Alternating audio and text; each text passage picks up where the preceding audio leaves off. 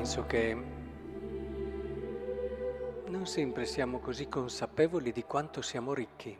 Sì, io adesso qui davanti a me ho delle persone ricche, delle persone estremamente ricche, non di soldi, che quella è una ricchezza che quando uno capisce un po' della vita vede che è da poco, ma ricche di quella che è la cosa più importante, la vita. Noi non ci fermiamo mai a sufficienza a pensare la ricchezza che abbiamo. Oggi ci siamo svegliati, no? Quanto abbiamo ringraziato il Signore di questo dono che non ha misura, eh? Potremmo anche avere miliardi, ma nessuno può pagare una giornata della sua vita. E abbiamo questo bene prezioso che ci rende ricchi. Abbiamo questo bene che non sempre comprendiamo in tutto il suo valore. A volte mi è capitato di essere a fianco a persone benestanti che però purtroppo erano ammalate, avevano pochi giorni di vita e che guardavano con quella sana invidia le persone piene di salute di fianco a loro o giovani sapendo che anche tutto quello che avevano era nulla a confronto di quello che avevano queste persone di fianco a loro.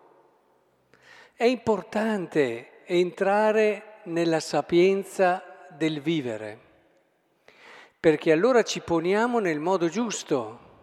E questa è solo la prima grande ricchezza che abbiamo, la vita. Poi ci sono persone particolarmente ricche, che sono anche quelle, come ci dice la lettura di oggi, che hanno capito le cose che contano, sono sagge e seguono il bene. Perché io ne ho conosciute tante di persone nella mia vita, persone di successo, persone, come dicevamo prima, benestanti, persone semplici, ma le persone più felici, ma in assoluto, quelle che, perché sapete, un conto è quello che ti fanno vedere, quello che a volte ci si ubriaca di cose da fare per non pensare, lo sapete com'è questa tattica tecnica innata nell'uomo, uno fa, fa, fa, non si ferma mai a pensare dove sta andando, da dove è venuto. E queste persone invece che si fermano e riflettono e si vede in loro una gioia diversa perché sanno esattamente ogni istante che quello che stanno vivendo ha un sapore, un profumo, una dimensione di eternità, perché quando noi facciamo il bene, e poi c'è un modo, guardate, il modo migliore per gustare, come sono a volte certi piatti no, che si mangia e ci sono degli accostamenti di cibi che ti esaltano quello che è il sapore di una pietanza o l'altra. Bene, il modo migliore per esaltare la gioia della vita non è solo fare il bene, eh, ma è fare del bene a chi ti ha fatto del male. Se volete tirare fuori il meglio di quello che una vita vi può dare come gioia, fate del bene a chi vi ha fatto del male. Queste cose non ve le dicono mica nei telegiornali, neanche in certe trasmissioni o in tanti libri o giornali che si leggono tutti i giorni, ma ce le hanno dette da, da secoli e ce le ha dette Gesù. Perché vi dico queste cose? Perché momenti come questi sono momenti dove dobbiamo per forza fermarci. Noi che siamo bravissimi a non fermarci mai, a non pensare mai alle cose che contano nella vita. Qui siamo costretti a fermarci, perché qui, vicini, stretti accanto ai parenti di Franco, non siamo qui solo per dire sì, vi siamo vicini, ci dispiace, abbiamo conosciuto Franco, ci ha dato tanto.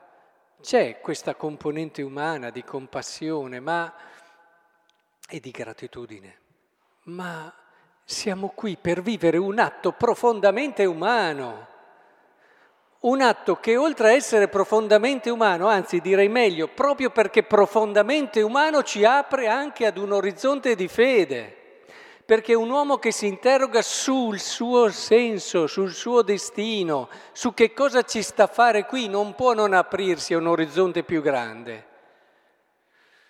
O taglia corto con una risposta che non è una risposta, tipo tutto viene per caso e che non sono risposte, quelle lì sono scorciatoie, sono un tagliare e, e, il non rispondere di chi alla fine non vuole affrontare il cammino serio di una ragione che si interroga su se stessa, su un uomo che si interroga sul suo destino.